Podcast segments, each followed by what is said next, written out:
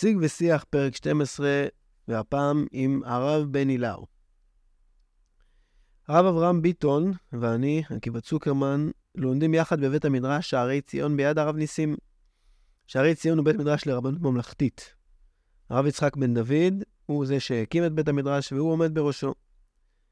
שלושה ימים בשבוע אנחנו מגיעים לשם ולנים בעומקה של הלכה. לומדים טור, בית יוסף, שולחן ערוך, סוגיות בעיון ולהלכה. יש היום uh, שתי קבוצות, אחת uh, מרכזית שלומדת uh, הלכות חגים, וחבורה קטנה שלומדת מצוות התלויות בארץ. כמובן, לקראת היבחנות בבחינות של הרבנות הראשית לישראל. וחוץ מה, מלימוד העיון ולימוד ההלכה, יש רצון בבית המדרש להרחיב את נקודת המבט ולפתח גישה מקצועית ורחבה יותר לרבנות ולתפקידים הממלכתיים שלה בפרט. וחלק מזה, אנחנו כחבורה נפגשים עם אנשים ועם סוגיות. נפגשנו עם ראש העיר בת ים, עם צוותים מהעירייה לשיחות משמעותיות על כמה סוגיות שקשורות לרבנות ממלכתית. נפגשנו עם חוקרים מהמכון הישראלי לדמוקרטיה על כמה מחקרים שהוא עשה בהקשר של רבנות ממלכתית. נפגשנו עם בעלי תפקידים בתחום הכשרות בכיוון דומה. והמפגשים האלה, שהם בעצם, זה מפגשים בין חבורה לומדת, לומדת תורה בעומק ובעיון, לבין סוגיות ממלכתיות אה, ישראליות. המפגש הזה, או המפגשים האלה, מייצרים שיחה מאוד משמעותית ומרחיבים ומעמיקים את נקודת המבט שלנו. והסיפור של שיג ושיח, אה, של המפגשים הרבנים, התחיל אצלי ברמה האישית אה, מתוך רצון למפגש עם התורה דרך רבנים שעוסקים במסירת התורה. וכשהתחלתי את שערי ציון, בעצם לפני אה, כמעט שנה, זה השתלב פנימה לתוך השיחה של בית המדרש שלנו, והפך להיות ממש חלק מבית המדרש.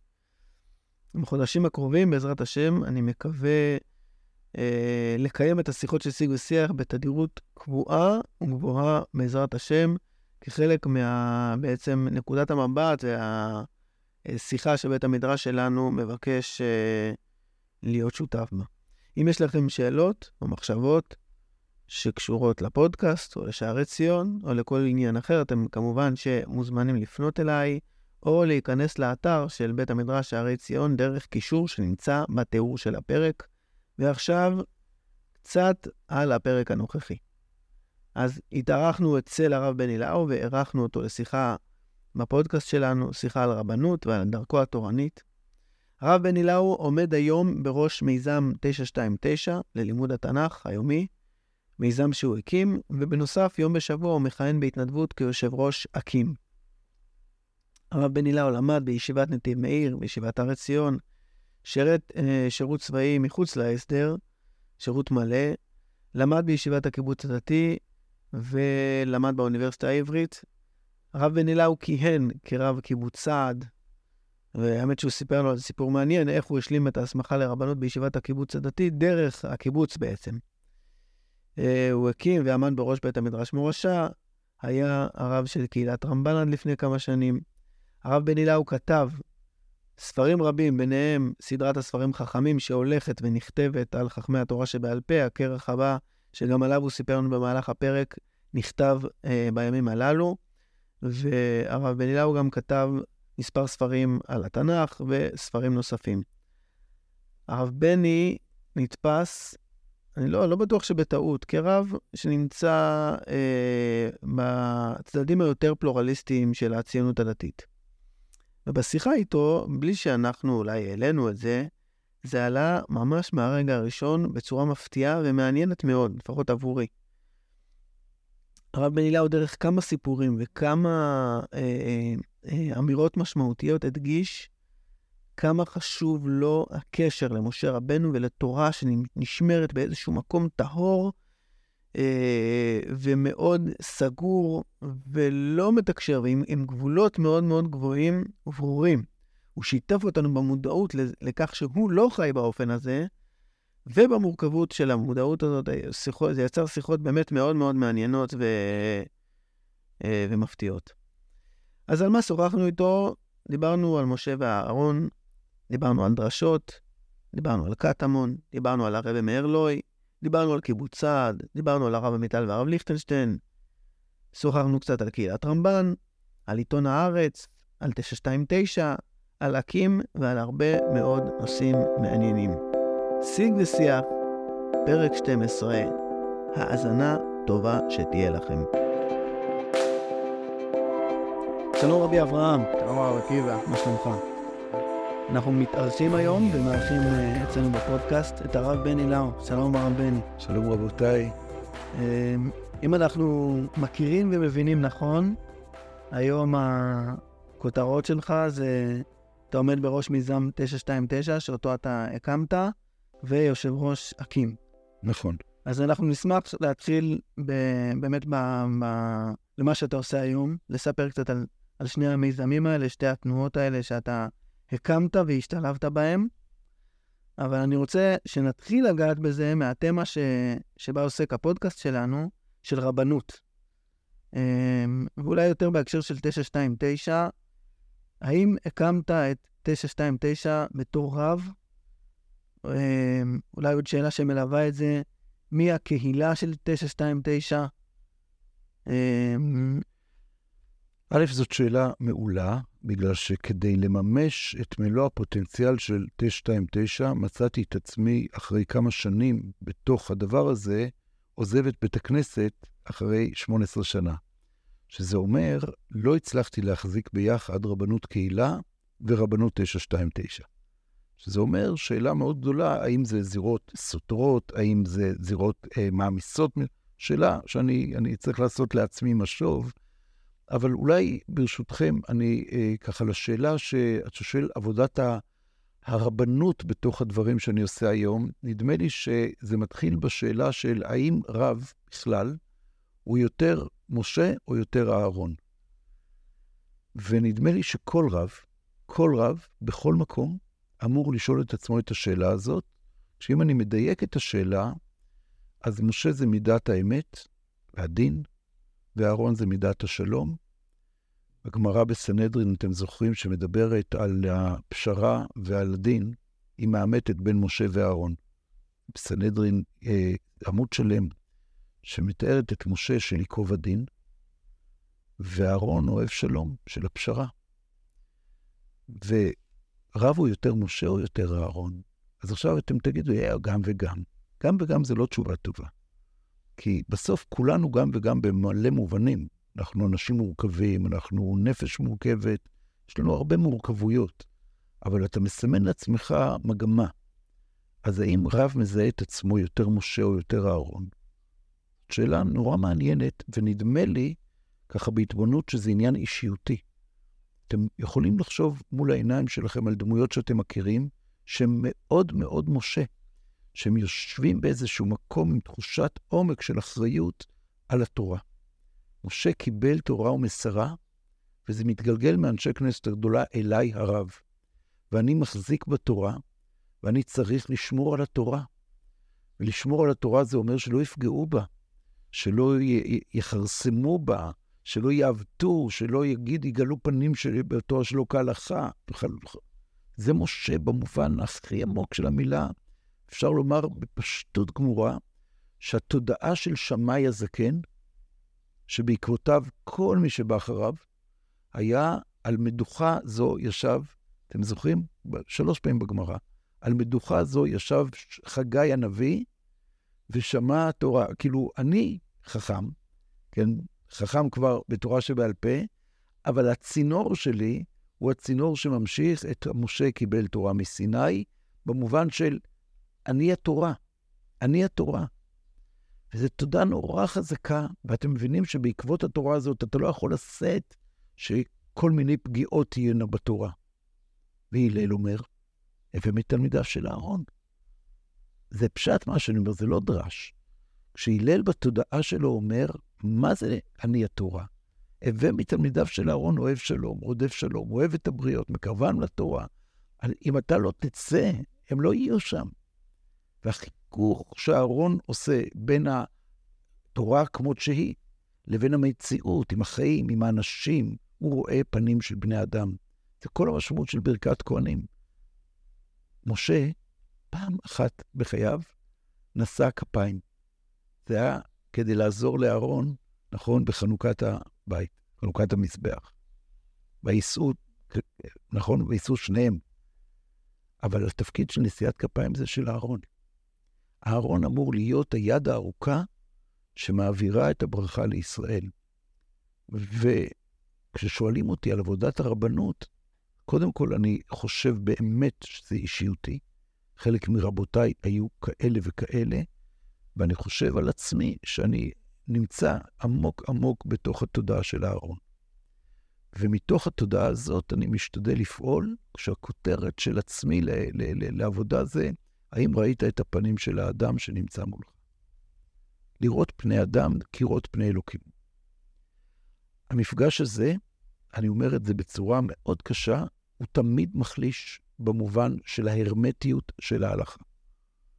כי החיכוך בין הרעיון, האידאה, התורה, לבין המציאות כמות שהיא, החיכוך יוצר איזושהי דינמיקה שהתורה לא נשארת בטהרתה לעולם.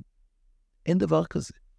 עכשיו, אני, אני באמת גלגולים, גלגולים של לימוד תורה, מביאים אותי לאיזו התבהרות במובן הזה של מה זה אומר חיכוך שיוצר איזושהי תנועה בתוך התורה, שזאת פרשנות, שזה עולם של אה, ויתור על משהו, זה עולם שמחפש את האולי סדקים שבתוך החומה. נכון, יש לנו איזו אמונה גדולה שאסור לפרוץ גדר. פורץ גדר ישכן ונחש. אבל אם יש פרצה בגדר, אני יכול להיכנס שם. זאת אומרת, הגמרא, אתם זוכרים, מדברת על עירובין, ששלמה המלך אומר, בני, אם חכם לבך, ישמח ליבי גם אני. מה בעצם אומרת הגמרא? עירובין זה פרצה בגדר. נכון? יש הלכה של תחומין, ויש לנו כללים מאוד נוקשים. ופתאום מצאנו תל מתלקט, ומצאנו גוד, מצאנו מבוי, ומצאנו ומצאנו ומצאנו. ובנינו עולם שלם, עולם שלם של עירובין. אומר שלמה, שהוא האדריכל של כל העולם לפי הגמרא, הוא אומר, הקדוש ברוך הוא יצר את כל הפרצות בתוך הגדר, מה שנקרא build in בתוך הגדר, כדי שאני, שלמה החכם, אמצא את הפרצה ואכנס דרכה. בדיוק אותו דבר עושה הלל בפרוסבול. בדיוק, בדיוק אותו דבר. יש קיר, קיר אומר שמיטה. אבל בתוך הקיר הזה יש הלכה שקודמת להלל, שאומרת, מוסר שיטרותיו לבית דין. מוסר שיטרותיו אינו משמט. בא הלל והתקין פרוסבול. כולם מוסרים שטרות לבית דין. זה כביש עוקף שמיטה. אז אתה תגיד, זה פיקציה, אתה תגיד, אתה מתחמן את ההלכה, אתה תגיד, זה לא הלכה, זה לא הלכה. בסוף יש שמיטה או אין שמיטה. צועקת הגמרא, אתם זוכרים בגיטין, נכון? איך זה יכול להיות? וכי מי איכא, נכון? מי מדאורייתא משמת. ובא הלל ואומר, לא תשמע, מה אתה? מי אתה? מה אתה מול התורה? הוא אומר, אני הלל. אני הלל ואני מצאתי פרצה בגן. אני יכול לעצור אותך? בטח. אני הקפה שלי מתקרב. מופתע מאוד לקחת מהפתיח. עזוב שנייה הכיוון ההלכתי. זאת אומרת, אם אני הייתי שואל, אה, שואל אנשים ברחוב שמכירים את הרב בני לאו, איפה אתה מזהה אותו מבחינת אה, אהרון או משה, ליברליות או שמרנות? אני מניח שבלי להתבלבל, רבים רבים היו מקטלגים במקום הליברלי. לא, הם היו אומרים חטא העגל, הם לא היו אומרים אהרון. יכול להיות, יכול להיות. אבל, אבל, אבל מה שאני שומע... העגל אשר עשה אהרון. אבל מה שאני שומע, שיש פה דיאלוג אישי עמוק מאוד, שהשאלה הראשונה ששואלים אותך, אפילו לא, לא היית בכלל צריך לכוון למקום הזה, אבל זה, זה כאילו יושב עליך.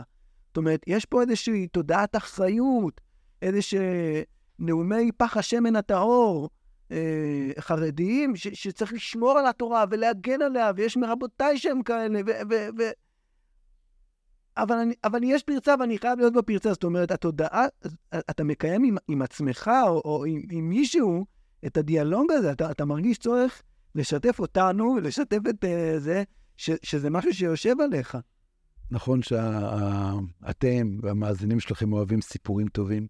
בשביל זה באנו. לפני עשרים ומשהו שנה, תעשו חשבון שהבן הגדול שלי, ידידיה, היה אז חייל בצבא.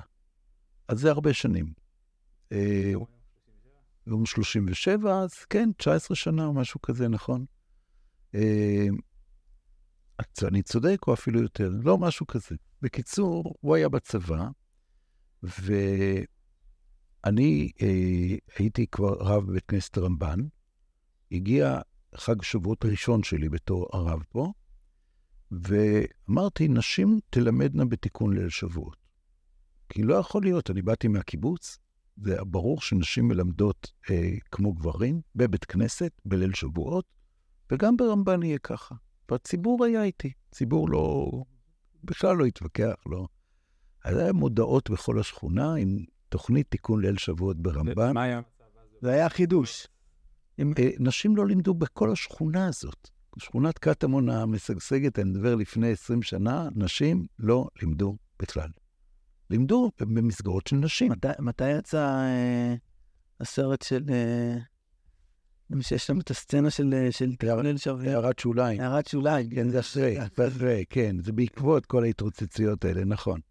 אבל uh, באמת, uh, רמב"ן הפך להיות מוקד נורא נורא גדול של תיקון ליל שבועות, ונשים, זה היה השנה הראשונה שפרסמו שנשים מלמדות. יש פה בשכונה חצר חסידית, בשכונת uh, קטמון, חסידית, אבל באמת מראשוני שכונת קטמון, היהודית, שזה חסידות ארלוי.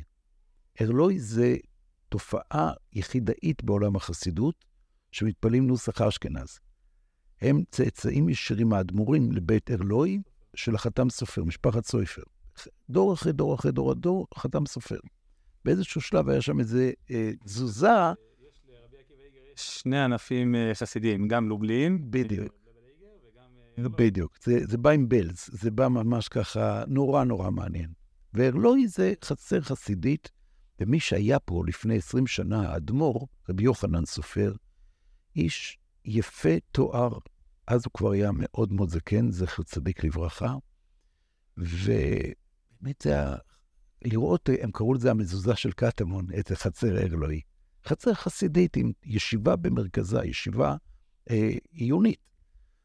וערב לפני שבועות אני מגיע לכאן, ככה נכנס הביתה בסביבות 11 וחצי, 12 בלילה, מחכים לי כאן בחצר שלושה מחצר ארלוי, הבן של הרבי, הגבאי של הרבי והנכד. אני רואה אותם, אני, זה כמו אמבוש כזה, ואני אומר, מה, כנסו קודם כל, כנסו. אז הם נכנסים בעמידה, עוד לא ישבו, אומרים, באנו לקיים מחאה בשם אבא. עכשיו, רבי מרלוי זה, זה שם דבר, מועצת גדולי התורה, זה לא, זה לא איזה מישהו מהשוליים. אני ככה אומר, אומר, שמענו שיש פרצה בשכונה. אם אנחנו מדברים על פרצות, זה, יש פרצה בשכונה. הבנתי למה הם מתכוונים. אמרתי להם, זה בית כנסת פרטי, בית כנסת הרמב"ן הוא בית כנסת פרטי. אז הם אומרים לי, זה בית כנסת מרכזי בשכונה, ומאוד מאוד מכאיב לאבא, מה שקורה. הייתי נבוך, כי אני לא, לא כיף להכאיב לרבי מרלוי. שתקתי. אז הם שואלים אותי, אם הרב אליושיב התייעצתם? והם הם שאלו את זה בכל כך רצינות ובכל כך uh, התבוננו בי כזה, מה זה? איך, איך עושים דבר כזה? המדים של ידידיה, הבן הגדול, היו זרוקים פה בפינה, אז הצבעתי על המדים. אמרתי, האמת שלא שאלתי את הרב אליושיב גם על זה. אני כללית לא נוהג לשאול את הרב אליושיב. אז הם הסתכלו והם היו בשוק. איך יכול להיות רב בישראל שלא שואל את הרב אליושיב? אז עם מי אתם מדברים? עם מי אתם שואלים? הייתי נבוך, אמרתי, אני למדתי בישיבת הר עציון, למדתי אצל רבותיי, הרב ליכטנשטיין, הרב עמיטל, שניהם היו בחיים. והם התירו לכם? הם, הם שואלים אותי. אמרתי, באמת, לא שאלתי? ראוי לשאול, אמרתי להם, לא שאלתי. טוב, זה הלך לשום מקום. אחרי, לא יודע, חצי שעה, קמו ויצאו. בבוקר, דבר ראשון, אחרי התפילה, טלפון לרב ליכטנשטיין. אמרתי לו, הרב כך וכך היה, והזכרתי את השם של הרב.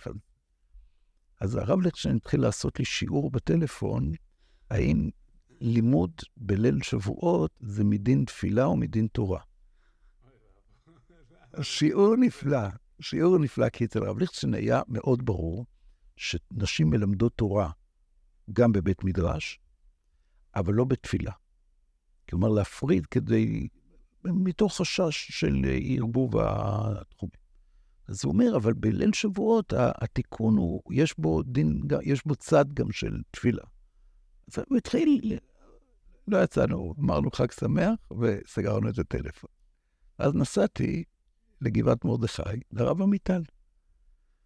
הרב עמיטל נתן לי גם חיבור גדול וגם ברכה גדולה, ואמר לי, תשתמש בשם שלי כשאתה צריך.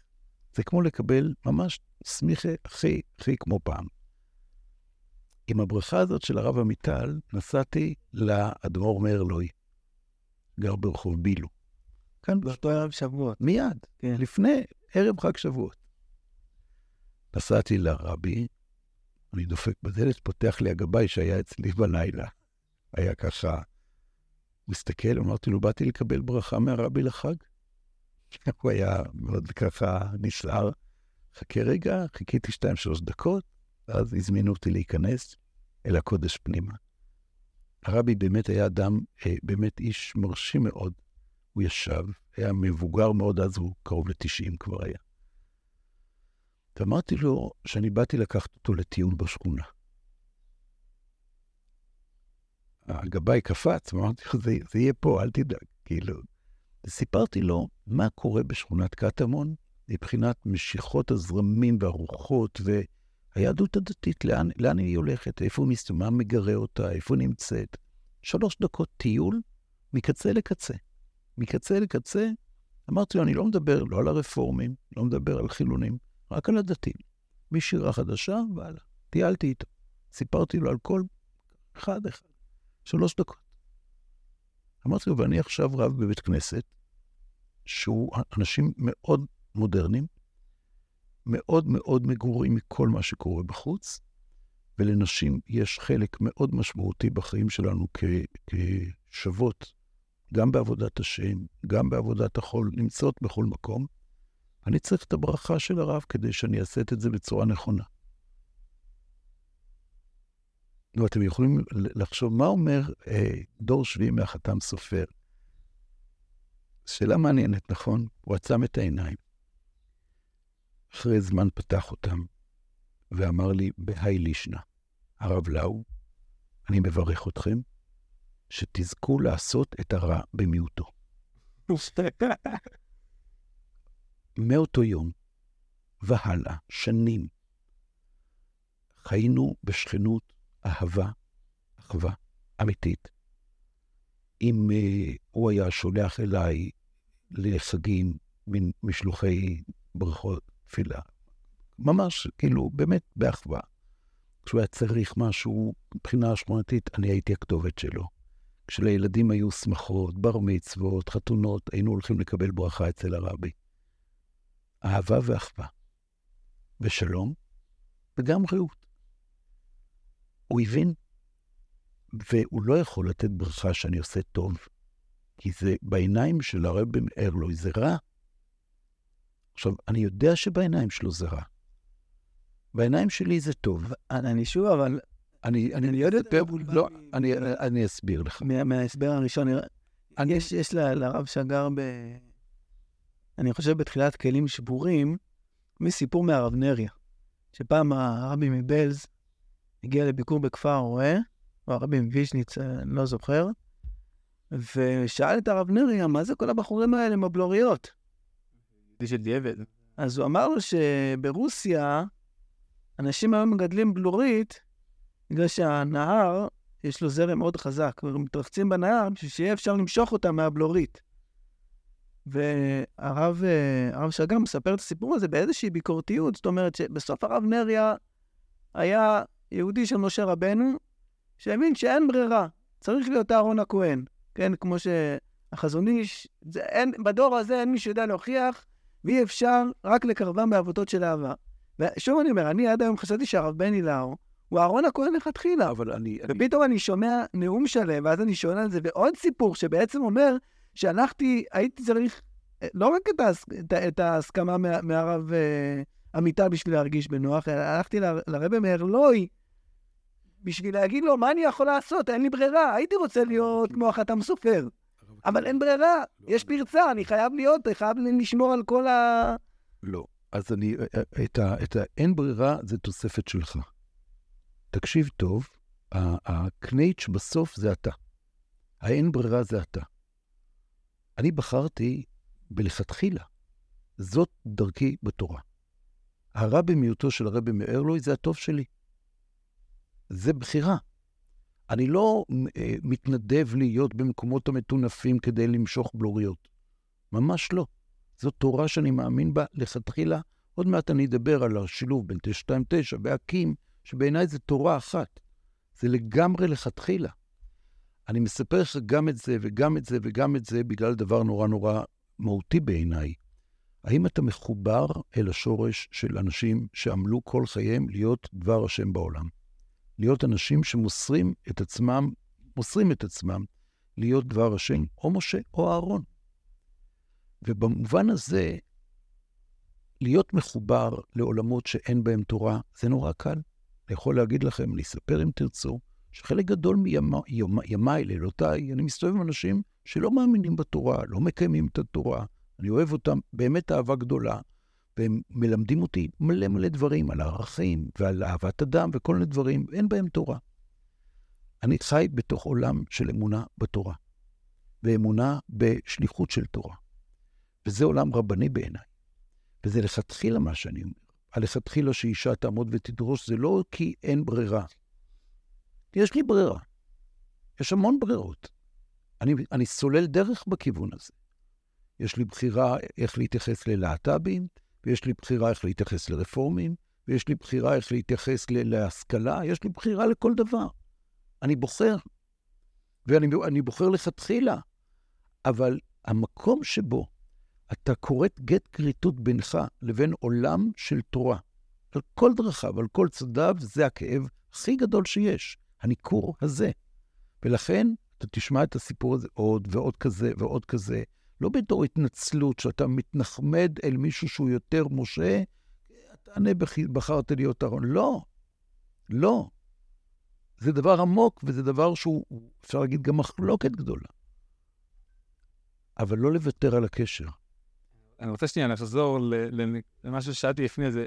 כששאלנו אותך על הרבנות שלך ב-929, התשובה הייתה מעולם של ההלכה.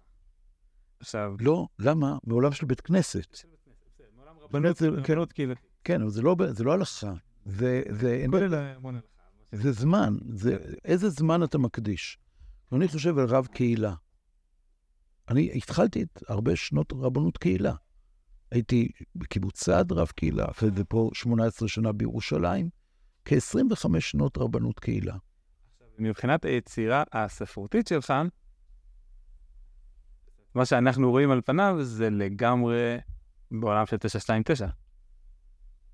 אה, חכמים זה... יאללה, אני רצף. א', אני שמח שאתה אומר את זה, כי אני חולם שזה יהיה רצף. נכון. הבנתי את זה גם מהרב ידידיה, שזה הולך להיות רצף. כן, בעזרת השם. כן, אנחנו עובדים קשה בשביל זה. הוא עובד קשה. מה שנאמר למאזינים, שהרב ידידיה, הבן שלך, לומד איתנו בבית המדרש, ומשם אנחנו מכירים אותו, ודרכו שומעים הרבה עליך. אז, אז הוא, הוא עוזר לי כדי שההתבוננות שלי בתורה תצליח לצאת באמת בצורה מסודרת. חכמים זה התבוננות שלי בתורה בעולמם של חכמים. אני אולי אגיד על זה מילה, אבל זה לא הלכה. ברור שזה לא הלכה, ואני חושב שמעולם לא כתבתי ספר הלכה. אני אגיד משהו על כתיבת הלכה ולהיות רב, בסדר? בעיניי זה, שוב, אני חוזר למשה ואהרון. לכתוב הלכה זה להיות בעמדת היצירה של באמת בתוך עולם של משה רבנו. ממש כך. להיות עולם של המשכיות התורה שבעל פה, שבאה ברציפות עם תורה שבכתב, וזה לא רק אחריות, וזה לא רק מקצוענות, זה גם מקוריות. זאת אומרת, שאדם יושב ואומר, זאת ה- ה- היכולת שלי לחדש הלכה. נדמה לי, נדמה לי שאף פעם לא חידשתי הלכה. אני שנים, שנים מורה הוראה, מלמד הלכה. באים אליי עם שאלות הלכתיות, אני משתדל להשיב כמה שאני יודע, איפה שאני יודע. אבל לפסוק, כשאנשים אומרים, אני פוסק הלכה, אני אומר, לא. אני יכול להגיד, אשתי יושבת אה, בבית המדרש בנשמת, עומדת בראש תוכנית יועצות ההלכה, ובשנה האחרונה, כבר שנה הבאה בעזרת השם היא תמשיך, היא יותר כותבת ממלמדת. יושבת וכותבת תשובות. וזה דבר מרשים, כי יש לה באמת גם כן כ-20 שנות התנסות לעמוד בחזית של שאלות, בעיקר נידה וסביבותיה. רבנים שואלים אותה מכל העולם, והיא יודעת היום לברר תשובות באופן מקורי של משה רבנו. אז היא יושבת על כיסו של משה, ואני על כיסו של אהרון. אני רוצה לנסות לסגור איזושהי נקודה שאני רוצה לשאול אם הבנתי נכון. בעצם אתה אומר, אני הולך מדרכו של אהרון, והרבה דברים אני עושה אותם מתוך תפיסה שהם ככה לכתחילה, אבל אל תחשבו שלא חשוב ויקר לי מאוד עם הקשר עם, עם הליבה הכי עמוקה והכי פנימית והכי סגורה והכי מנותקת של, של משה רבנו. של, של איזושהי, של, של, של כור היתוך, שאני לא שם, אני לא נמצא במקום שבו נוצרת התורה. אני לא מחדש גם חידושי, אני, אני לא... אבל הקשר עם, עם ראש ההר, עם איזשהו מקום כזה, הוא, הוא חשוב לי והוא קשה לי. השמירה עליו היא קשה לי, והנה סיפור אחד, נגיד, עם הרבי מארלוי, הוא סיפור של הצלחה. זאת אומרת, עצם זה שהרבי מארלוי, אני, אני בקשר איתו ובאהבה איתו, והוא אומר לי שתעשה את הרע במיעוטו, זאת אומרת, זו ברכה לדרך שלי, שיש בה מידה מסוימת של אמת, אבל ש, שהוא מבין שהיא, שהיא נצרכת, ואני מבין שהדרך שלו נצרכת. אתה מרגיש ש, ש, ש, שאתה באמת מצליח לשמור על, ה, על הקשר הזה עם משה רבנו ועם ה... חלק, חלקי. יש, יש מקומות, קודם כל, אני לא יודע, יש באמת... ואתה מוזמן גם לשתף בהקשר גם של 929, שזה גם, כן. גם אני מניח ש... אני... אני, שמעבר אני... ליזמות הבאמת, בעיניי, מרשימה מאוד של, ה, של המפעל הזה, ולרמה ולהיקף, ובאמת, שהוא מגיע אליהם, אז, אז אני מניח שחלק ממה שהשיג ומעסיק אותך זה, זה ביקורת, וויכוחים, וכל מה ש... המטען שזה מגיע. אז, אז, אז אני אומר שבאמת אחרי אה, שנים של פעולה בתוך עולם דתי, דתי על, על כל מיני גוונים אה, של אה, בית מורשה ושל בית כנסת ושל תיכונים ו, וכל מיני מקומות רגילים כאלה, אז אה, מצאתי את עצמי יותר ויותר מגורה לציבור שנמצא מחוץ לגטו הדתי. הוזמנתי לתיכונים, הוזמנתי למקומות, ו, וגיליתי יובש נורא. פשוט גיליתי, ידעתי תמיד, דתי, חילוני, יש כל מיני קטלוגים כאלה. אבל אני מדבר לפני 15 שנה, לפני 20 שנה, כאילו, התחלתי להסתובב בארץ, הרצאות והופעות, כל מיני כאלה, והחוויה הייתה חוויה מטלטלת מאוד של רמת הניכור והניתוק. ניכור וניתוק. ניתוק זה אומר, אנחנו פשוט לא קשורים. ניכור זה מתנגדים. זה, זה, זה, זה עוצמה נפשית מאוד קשה. כשאני מסתובב ככה עם ספר התנ"ך ביד, ואתה הולך לתיכון, אתה מסתכל על העיניים של הילדים, כיתות י', י"א, זה לא שלנו. זה לא ככה, במילים האלה, זה לא שלנו. ספר, הפרק אה, ישעיהו, הספר החתום, זה, זה, זה לא נפתח. מקבלים אותו בצבא, מקבלים אותו, לא נפתח. ספר חתום. שילד בתיכון רגיל בארץ, הכי רגיל בארץ, בא הביתה עם תעודה.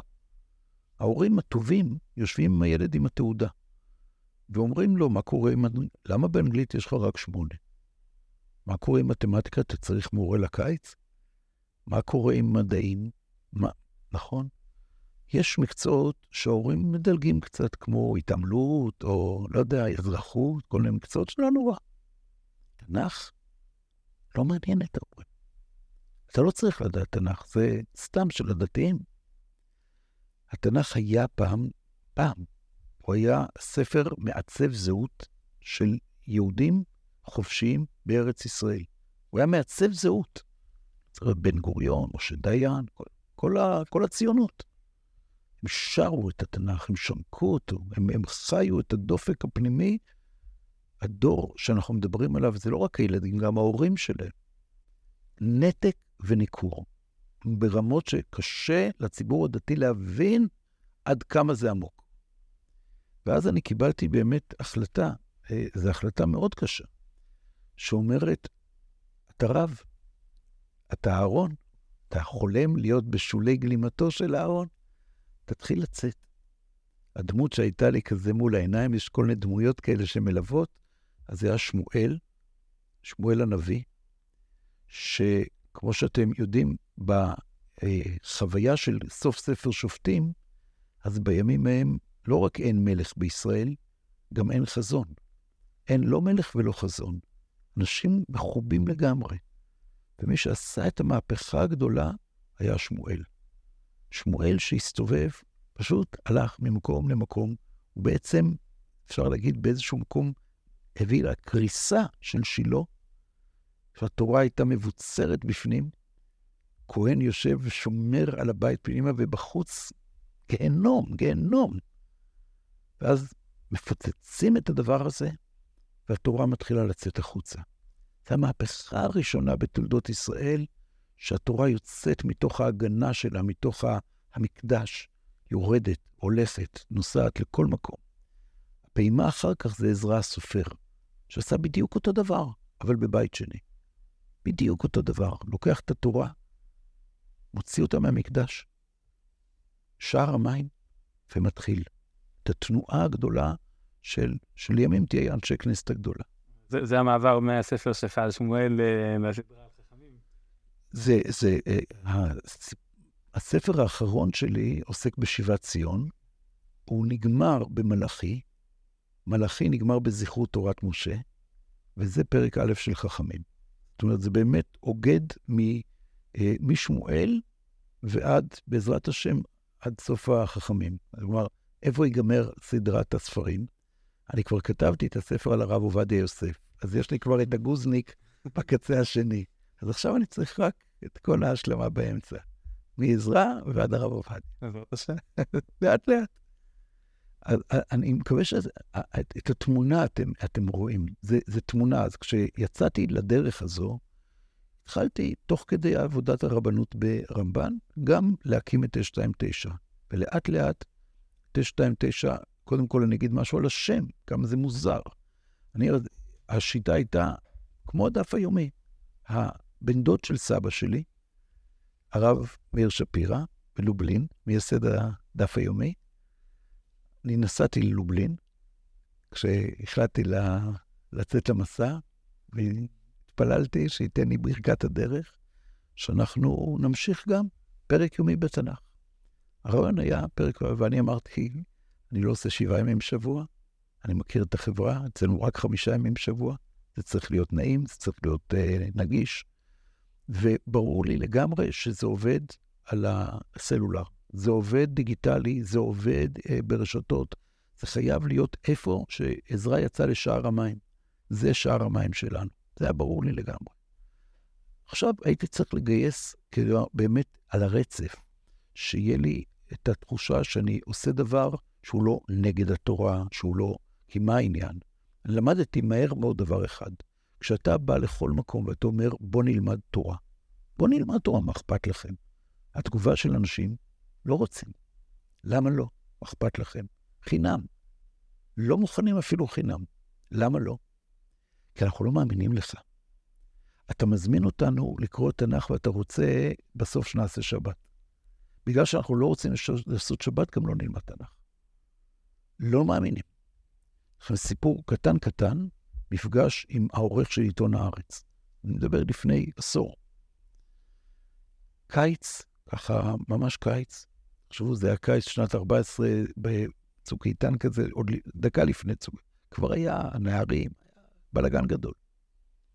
ואני יושב איתו, הוא היה מוסך דעת לגמרי, זה היה שעת צהריים אצלו במשרד, היסח הדעת גמור.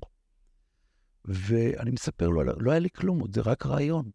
אני אומר לו, יהיה פרק ביום עם הרבה קולות, אני רוצה שעיתון הארץ יהיה חלק מה... הוא חתך אותי תוך דקה. אין לי עניין. אין לי עניין. אז למזלי, חברה טובה ציידה אותי בשיר קטן, ואני שואל אותו, אתה מרשה לי להקריא לך שיר? הוא חשב שאני כאילו נפלתי מהירח. אבל מה, הוא לא יגרש אותי. תקריא את השיר, ת, תלך כבר. אני מתחיל להקריא שיר, ארבע שורות, על הגר בבאר. ישמעאל, כל הפסטורלי כזה. ואני שואל אותו, אתה מכיר את השיר? הוא אומר לי, לא. אני אומר לו, אבא שלך כתב את זה. מי זה היה? אבא שלו זה אריה סיוון. אריה סיוון היה מורה, מורה בכפר סבא. אז היה מקצוע שקוראים לו הומניסטיקה.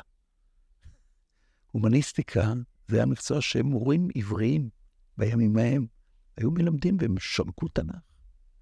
אבא שלו כתב שירה, ותנ"ך זרם בעורקיו. והעורך הראשי הזה של הארץ, שהוא בן גילי, הוא לא מכיר את השיר של אבא שלו שמדבר תנ"ך. ואז אני אמרתי לו, אתה מבין שאני לא באתי למכור לך שום דבר. באתי בשפה שלי לקיים מצוות השבת אבדה. זה שלך, זה לא שלי, זה אבא שלך. אבא שלו נפטר. הוא נורא התרגש, הוא כעס עליי והתרגש. והוא קם, הוא היה מאוד כזה חותך. זה היה יום רביעי, הוא אמר לי, יום שני ב-11 יש ישיבת מערכת, יש לך 20 דקות. הגעתי, יום שם בגדר, יש פרצה בגדר. ממש, ממש ככה. תודה לאותה עובדת שנתנה לי את השיר הזה. הגעתי לישיבת מערכת, ויושבים שם כל השמות שאתם מכירים או לא מכירים של עיתון הארץ. באמת, זה, ה... זה להיכנס לכור ששם נוצר הכל. אף אחד לא סימן דתי או משהו כזה, אבל מאוד. אוקיי, ואני מתחיל. על הרעיון הזה של רב מאיר שפירא עם הפרק היומי, ועם הנושא הזה של השפה שלנו כחברה, והתנ"ך כמייצר איזה חיבור של שפה. דיברתי על היהדות כתרבות, על השפה. בדרך לימוד של כל התנ"ך מקצה לקצה. עוד לא קראו לזה 929, השם עוד לא נולד. זה התנ"ך היומי. בקצה של, זה השולחן אליפטי כזה, זה 20 איש בקצה, יושב מישהו עם כיסא גלגלים, מבוגר. חותך אותי, שוב, אחרי שלוש דקות. אתה רוצה לומר לי, הוא אומר לי, יושב על הכיסא כזה חזק, אתה רוצה לומר לי שאתה מזמין אותנו לקרוא את ה... אה, אני זוכר, הוא לא, הוא לא אמר תנ"ך, הוא אמר איזה מילה אחרת, את דבר יום ביומו. הוא אומר לי, אני אומר לו, כן. אז הוא אומר כך, אני פוגש את השפה העתיקה של אבותיי כך, אני פוגש את השפה העתיקה של אבותיי אחת לשנה. והמוח שלי עובד, אתה אומר כל נדרי, ואתה אומר...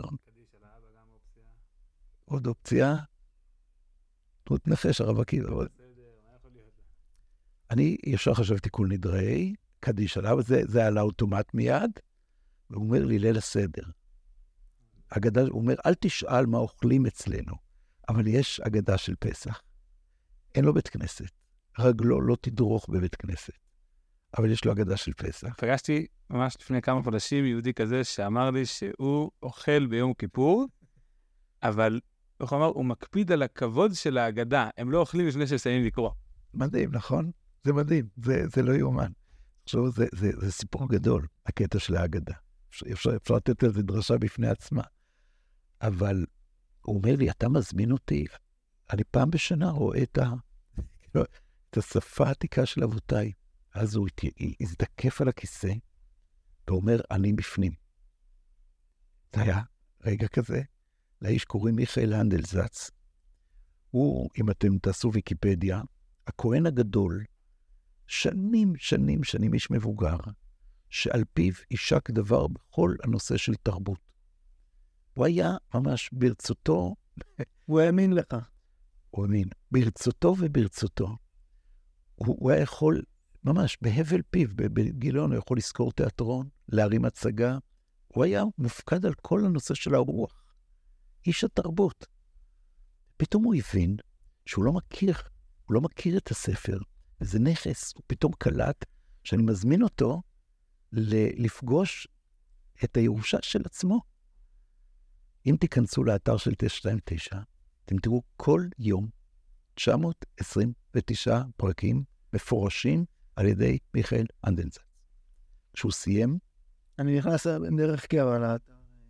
אז מיכאל אנדנזץ כל יום... לא, לא פתחתי אף פעם. שלא, אני אעשה את זה בפעם הבאה שאני... כי זה שם לא מוכר לך, כן. זה שם לא מוכר.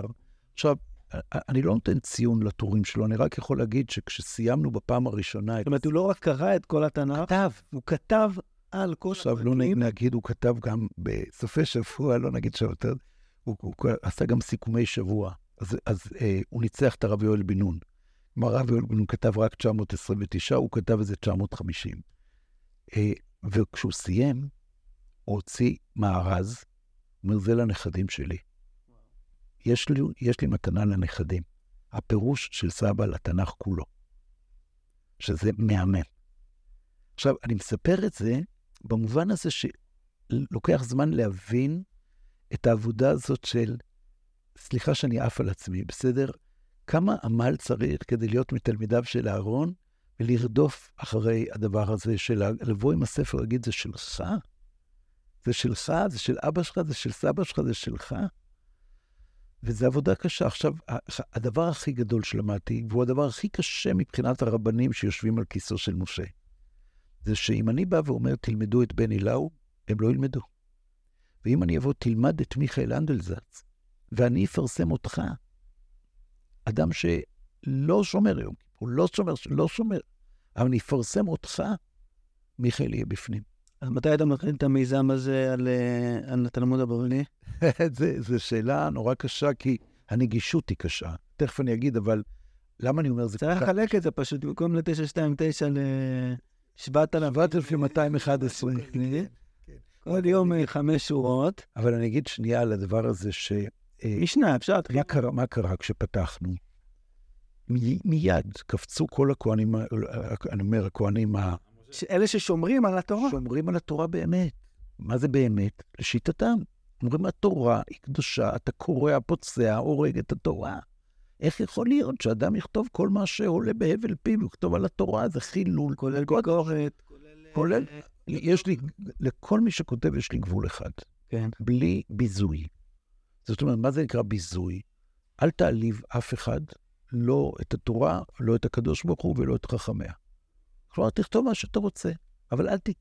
היה מישהו אחד, אני מספר גלוי, היה מישהו אחד שלעג, לעג כתב בצורה כאילו לשיטתו בהומור, אבל, אבל בלעג ובגסות. אני הוצאתי אותו מהמיזם. זאת אומרת, קיבל כרטיס צהוב, אחד, שני. גם אתה, זאת אומרת, גם אתה יש לך... לא, אבל מההתחלה, מלכתחילה יש שלט כניסה, שהדרך הזאת היא דרך של רבים, ואני אגיד לכם כקוריוז שקרו בבת אחת על ההתחלה שני דברים ממש שונים. מצד אחד הדתיים השתגעו, כי זה לחלן את התנ"ך. לתנ"ך בגובה ביור וכל מיני כאלה. אוקיי. ואז פתחו במכללת הרצוג מארז, אתר תנ"ך עם לימוד פרק יומי בקצב של 929, אבל רק אנשים, ש... רק אנשים שיש להם אמונה בתורה מן השמיים, י"ג עיקרים, שיש להם את האמונה. ויש עוד מיזמים, עוד יותר ימין, אבל יותר שמרנים. כיוון שהרצוג לא מספיק. קשה. הרב מדן כן נמצא, אבל בתשע. מה? הרב מדן. כן. הרב מדן, גם סיפור אני יכול לספר שנייה על הרב מדן, אבל, אבל אה, פתחו את, את, את, את, את זה, ואז באו חוגים עוד יותר שמרנים, אמרו, הרצוג זה אקדמיה, ואז אה, הקימו עוד קבוצה שנקראת תנ"ך על הפרק. תנ"ך על הפרק זה אומר, רק מי ש... יראתו קודמת לחוכמות וכולי וכולי, אנשים מאוד, זה חוגי... אה, אה, בד"ץ. חוגי אה, הר המור, הרב אבינר, כאילו האזור הזה. פגשתי את הרב אבינר לפני כמה זמן, ואמרתי לו, אתה יודע, יש לי רק קושייה אחת. למה אתה לומד אצלך בתנ"ך על הפרק, חמיש... ח... לא, חמישה ימים בשבוע בקצב שלי? כלומר, אם תשאלו את הרב, אה, את האתר הזה שנקרא תנ"ך על הפרק, מה הפרק היום? בסדר, אני יכול להגיד שאנחנו מקליטים היום בפרק כ"ט בישעיהו. תפתחו את האתר של הרצוג, פרק כ"ט בישעיהו. תפתחו את האתר שנקרא התנ"ך על הפרק, פרק כ"ט בישעיהו. תפתחו אצל אלה שפרשו מצד שמאל, כי אני לא נתתי ל- ללעוג ולקלס וכולי וכולי, אז פתחו בבית המדרש בינה, פתחו אתר שנקרא מסלנים את התנ"ך. 929 חלונות. מה הם לומדים? ישעיהו כ"ט. זאת אומרת, התחרות מימין ומשמאל היא ההצלחה. הצלחה מדהימה. זאת אומרת, קודם כל, השיטה, השיטה כבר קיימת. מצד ימין, הם לקחו את זה ונשארו על הפרק, אני הייתי מצפה שמהר מאוד הם יקליטו לפרשה פתוחה וסתומה. נכון, נכון, אז שאלתי את הרב, שאלתי את הרב אבינר, אז הוא חייך ואמר, ניצחוני בניי, כאילו, אבל... לא, לא נשארנו הרבה זמן, אני כן רוצה... התחלנו מה... התחלנו מדרשה. וקודם כל, דרשנות, אם רבנות זה... דרשנות, זה אחד המקצועות המשמעותיים. אתה יודע שזה ההבדל בין אביי ורבא? אז עכשיו זה... לא, נכון, בעיניים שלך אביי ורבא זה חברותא? אז בעזרת הבן שלי, הרב ידידיה, אנחנו מקלפים את אביי ורבא, ולאט לאט מגלים שאביי היה ראש ישיבה, פומבדיתא, ורבא היה רב קהילה. ותמצא בערך משהו כמו 250 מקומות שרבא דורש, ולא תמצא אף פעם את אביי דורש. מה, בדרשה? עמד בדרש, כן. מה שנקרא בפירקה. דרש רבא, אין דרש אביי. מדהים, נכון? ממש. אז, אני, אז, אז דיברנו על, uh, התחלנו מדרשה, ודיברנו על, uh, על אהרון ומשה, ודווקא היה חשוב לך להתחיל מה, מהקשר עם משה. הקשר כאהרון. ודיברנו על אהרון, על היציאה החוצה, החוצה. כן, ואני אגיד לך גם על הקים. אני אגיד במילה אחת, כי שואלים אותי, זה התנדבות שלי, זה יום בשבוע, וזה חלק מאוד ברור מהיהדות שאני מאמין שרואה... הרב יספר למאזינים, מה זה אקים? זה הארגון הכי גדול בארץ שמלווה אנשים עם מוגבלות שכלית והתפתחותית, שדואג להם לדיור בקהילה. יש לו אג'נדה מאוד ברורה, כמה שפחות מוסדות, כמה שיותר שילוב בתוך האנשים עצמם בקהילה. קהילות, שכונות, תעסוקה רגילה, אה, לימוד במערכת חינוך, inclusion, כאילו כמה שיותר הכלה והכללה ושילוב, שילוב, שילוב, שילוב. זה, זה ממש סדר יום, וזה דבר מרתק ומרגש בכל הארץ, יהודים, ערבים, דתי, חילוני, הכל, הכל, הכל. ומבחינתי, זה כאילו אני מממש איזה באמת רוח גדולה של תורה, שאומרת, תורה רואה את פני האדם באשר הוא. זה דבר מרגש. אני ממש, כל פעם שאני נמצא, בכל פעם באיזה סניף אחר של אקים, אני אומר, כמעט אף אחד שם לא דתי, אני אומר, מדינת ישראל יש לה קומה יותר גבוהה בזכות אקים, יותר יהודית. ומבחינתי זה רצף. זאת אומרת, 929 פועל יותר באוריינות, יותר בחוויה לימודית, חוויה אה, אה, של שכלית, ופה עם המוגבלות השכלית אתה פוגש את פני, באמת, לפגוש פני אדם כפני אלוקים. אז זה, זה בעיניי דבר נורא משמעותי בתורה. ואני חושב שכמעט כל דבר אחר שאני אעשה או עושה, זה נוגע בדבר הזה. בדבר הזה של לקחת את התורה ולהגיד, היא רואה את הפנים. לראות את הפנים. אני חושב שמי שבוחר בנתיב הזה של לשמור על התורה, כל הזמן נושא עיניו לשמיים, ואומר, אני שומר על הטהרה של התורה, על השמיים. ו- ואני מבין את המקום הזה. אני גם... הכפורת, יהיו פני הקרובים ופני מי שנכין. שני זה, זה לא בטוח שזה הדימוי, כי, כי אתה יודע, שם עושים רצונו של מקום, אין עושים רצונו של מקום. אבל אני, אני חושב שזה יותר במקום הזה של מה מקור ההנהגה שלי. האם אני מונהג על ידי באמת יד השם הארוכה, או שאני פועל בתור שליח הציבור. אני חושב שזה שתי תודעות שונות מאוד מאוד מאוד, ואני אני, אני לא מתווכח, באמת, אני חשוב לי לומר, יש אנשים שבאמת, התורה שלי בעיניהם, היא, היא, אמר לי אחד הרבנים לא מזמן, אתה אויב התורה. קשה מאוד לשמוע את זה.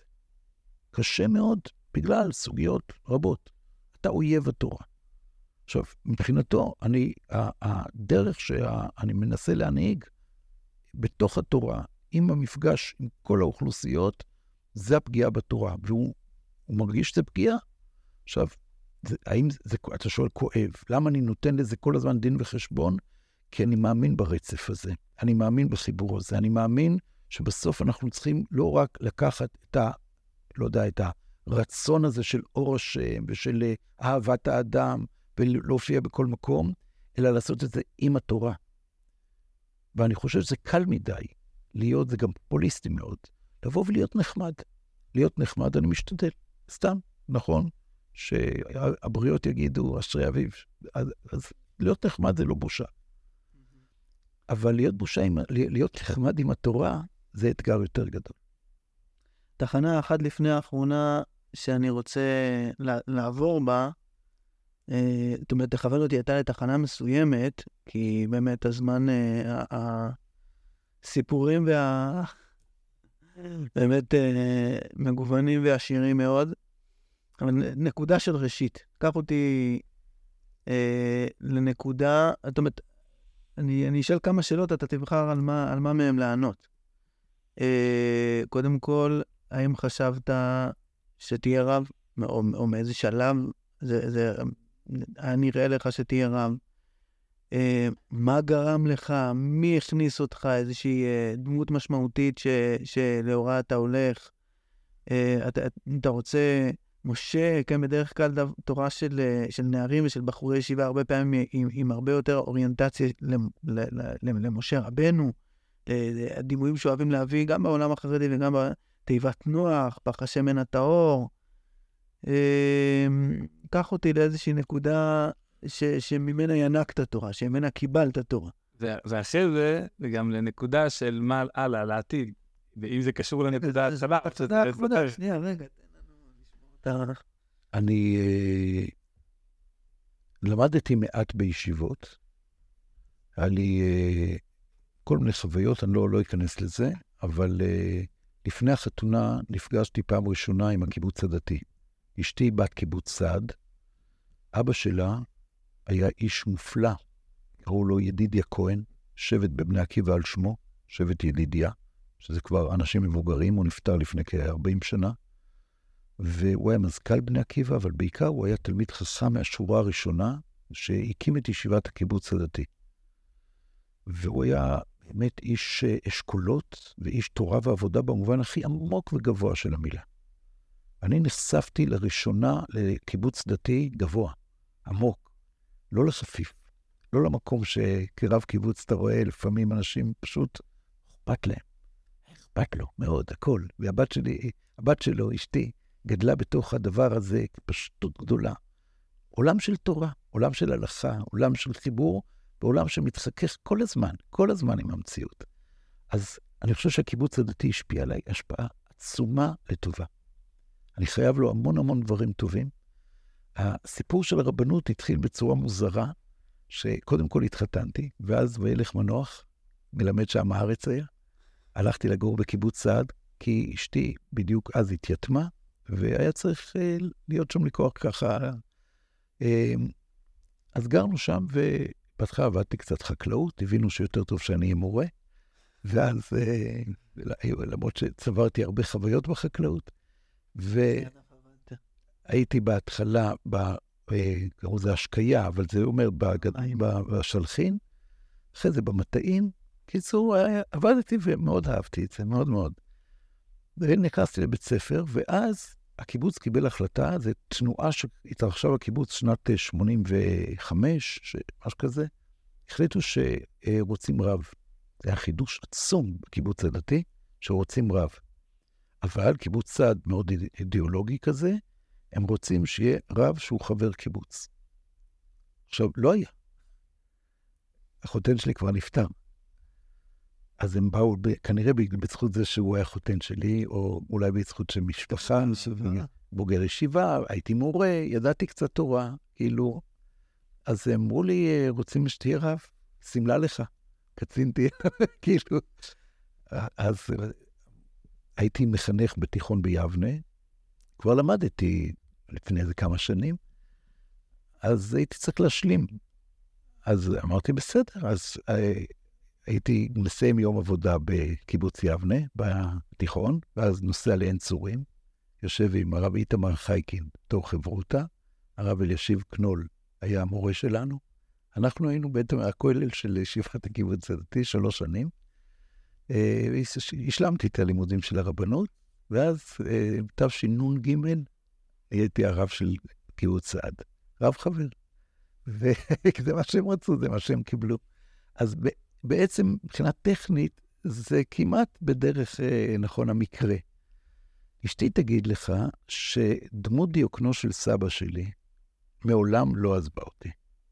סבא שלי היה רב בפולין, והוא נרצח בטריבלינקה בגיל מאוד צעיר, הוא היה בן 50, והוא, אה, תמונתו על, ה, על הסטנד, ממש ליד השולחן שלי פה, מלווה אותי כל הזמן, כל הזמן, כל הזמן, כל הזמן.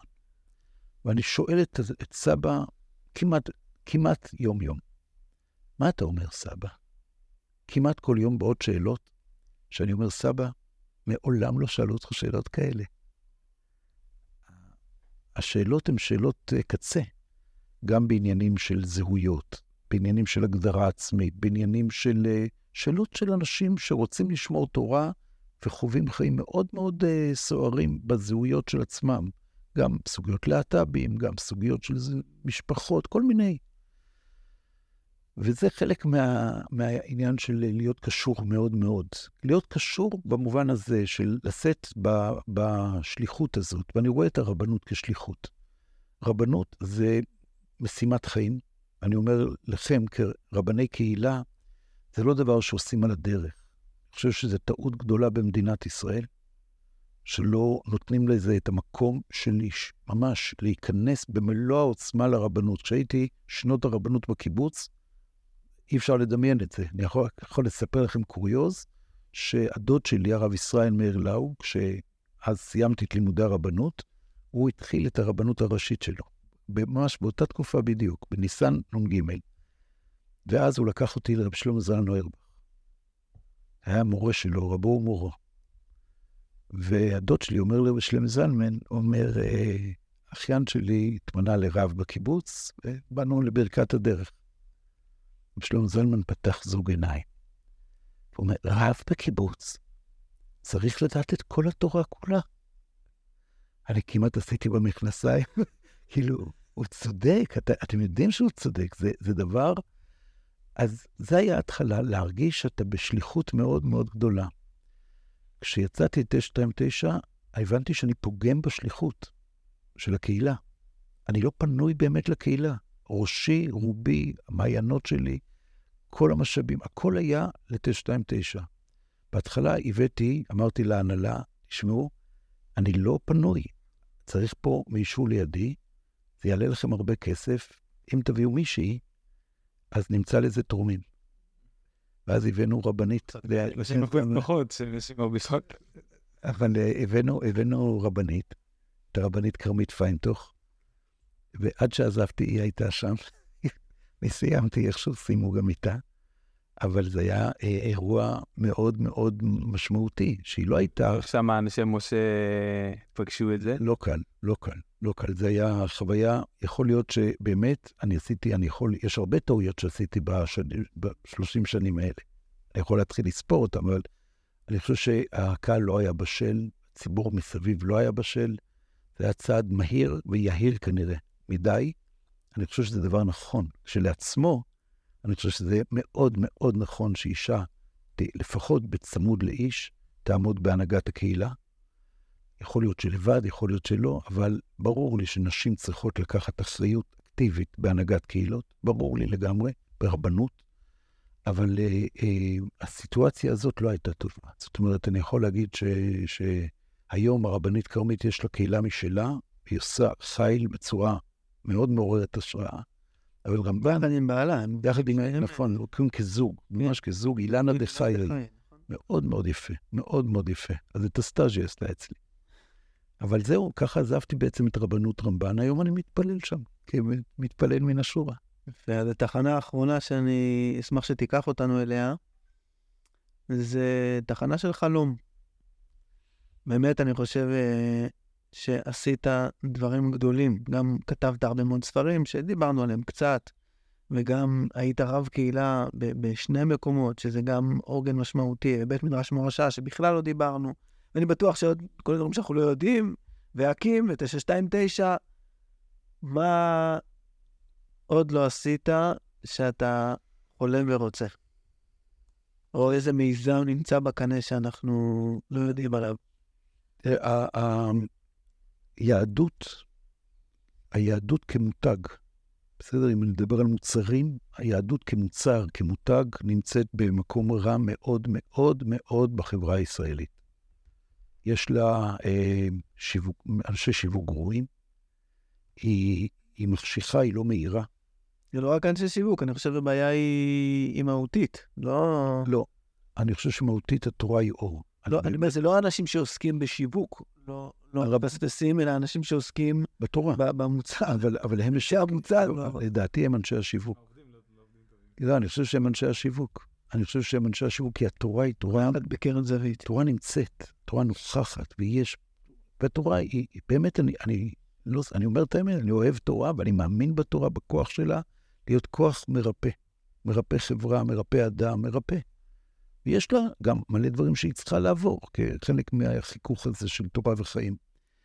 ואני אה, חולם חלום אמיתי שאנחנו נצליח לייצר תנועה של אהבת תורה בדילוג על כל מיני אנשי שיווק שהורגים אותה. זה עבודה, 929 זה, זה פינה בתוך הדבר הזה. זה יכול להיות הרבה יותר גדול, הרבה יותר משמעותי, אה, לייצר תורה שרואה פני אדם. בלי קשר למסגרות דתיות. אני לא מדבר על מסגרת, אני מדבר על תנועה. תנועה גדולה, ואם נזכה לראות שאנחנו מצליחים בטמפרטורה טובה למוסס את החומות האלה שמגדירות אותך, אתה הרפורמי, אתה אורתודוקסי, אתה קונסרבטיבי. אני חושב שהנה, זה אנרגיה. וטמפרטורה טובה יכולה לשנות את התמונה הזאת ולייצר מרחב של אנשים אוהבי תורה. זה הדבר שעליו אני חולם, אין לי עוד מיליון שנים, אני כבר, ברוך השם, סבא ככה במשרה, אבל אני רוצה להספיק עוד קצת מהדבר הזה. לא יכול שאולי לא לסיים מבחינתי בשאלה, אתה יכול לענות ויכול לא. האם כשמשה עומד על ההר ושומר על התורה, אפשר למוסס את כל החומות שמבדילות בין, אה, לא רק בין אנשים שמבזים תורה לאנשים שמתבטאים בוולגריות, אלא גם בין אנשים שלא מאמינים בתורה מן השמיים, ושלא מקבלים את עול מלכות שמיים. אה, האם, האם לא צריך, בסופו של דבר, בשביל שזה יקרה באמת, לא מאבדים את הקשר עם, אה, עם משה. אם יש דרך לעשות את זה כשמשה ואהרון יחד נמצאים בהנהגה, ורעך ושמח בליבו, שיש ביניהם איזשהו חיבור שמצליח להיות גם בראש ההר אה, תורה שמסתכלת כלפי השמיים, וגם נשאר במחנה אהרון אוהב שלום ורודף שלום, מה, אה, איך, איך עושים את זה? זו שאלה... זה, זה, זה בעיקר תפילה. זה לא כל כך שאלה, זה כמו תפילה. זה תפילה להצליח להחזיק את הדבר הזה, וזו תפילה יומיומית. זו תפילה יומיומית שהיא תפילת החנונים. כמו שאנחנו רואים תפילת החנונים, צריכה לב שבור. אז אנחנו עוברים הרבה הרבה טעויות והרבה הרבה ניסיונות, וממשיכים להתפלל.